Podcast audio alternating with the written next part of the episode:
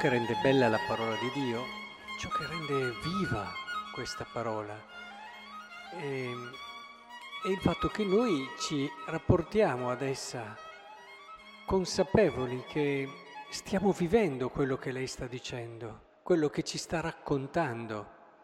È in fondo la nostra vita quella che rileggiamo in questa parola. Certo, qui c'è un evento unico, straordinario, è collocato anche in un momento storico, ma c'è anche un dilatarsi più, chiamiamolo, spirituale, eh, su tutto quello che è l'esistere dell'uomo. Vedete, proviamo a entrarci in questo brano, dove ci siamo noi, dove ci siamo noi, e così cerchiamo di rendere vivo e attuale questo incontro col risorto che è la nostra Pasqua.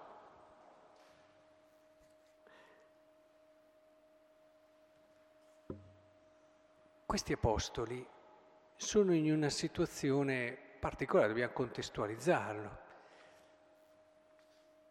Avevano incontrato una persona straordinaria, li aveva raccolti, li aveva fatti sentire speciali, unici, aveva dato loro una speranza, gli aveva permesso di tornare a sognare quel sogno che diventando adulti si tende un po' a perdere in nome della concretezza e dell'esperienza. Avevano cominciato davvero e per questo avevano anche lasciato tutto, avevano fatto delle scelte coraggiose a vivere una dimensione di esistenza tutta speciale e particolare. Ma poi la violenza, la cattiveria, l'odio dell'uomo gli aveva portato via il suo Signore. E adesso è come se fosse crollato tutto. Quanto più si era, avevano avuto il coraggio, avevano usato nello sperare, tanto più ora erano delusi, erano tristi. In fondo questo brano ci fa vedere questa dimensione di un Pietro che dice io vado a pescare, no? ritornare alle attività di sempre, cercare di ritrovare una normalità, cercare di, di vivere quello che sempre si era fatto anche prima. È stato bello, certamente, ma ora non è più. E gli altri si uniscono veniamo anche noi con te. Allora uscirono, salirono sulla barca, ma quella notte non presero nulla. Questo senso di nulla, questa sorta di, chiamiamola depressione che avviene abbastanza spontaneamente e normalmente dopo quello che è un momento di esaltazione questo ritrovarsi con in mano nulla. Ora, però, qui avviene qualcosa. Quando già era l'alba, Gesù stette sulla riva, ma i discepoli non si erano accorti che era Gesù. Gesù disse loro, figlioli, non avete nulla da mangiare? Risposero no, eccetera. Sapete, abbiamo appena ascoltato come è andata a finire. E in particolare, ecco che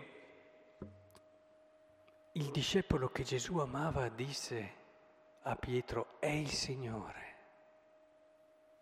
Simon Pietro appena udì che era il Signore si strinse la attorno la veste attorno ai fianchi perché era vestito, si gettò in mare. Gli altri discepoli invece vennero con la barca e trascinarono. È importante perché quello che ha fatto la risurrezione, quello che ha fatto la Pasqua nella nostra vita in questi giorni, non è meno di questo. Ci ha presi dalla nostra abitudine a, a vivere, a, a rassegnati per tanti aspetti nelle nostre cose, è venuto a prenderci, è venuto a ridarci la possibilità di verificare che quello che abbiamo di risentire, di rivivere che quello che avevamo vissuto era possibile ed è vero. Può sembrare così bello da sembrare assurdo, ma è possibile.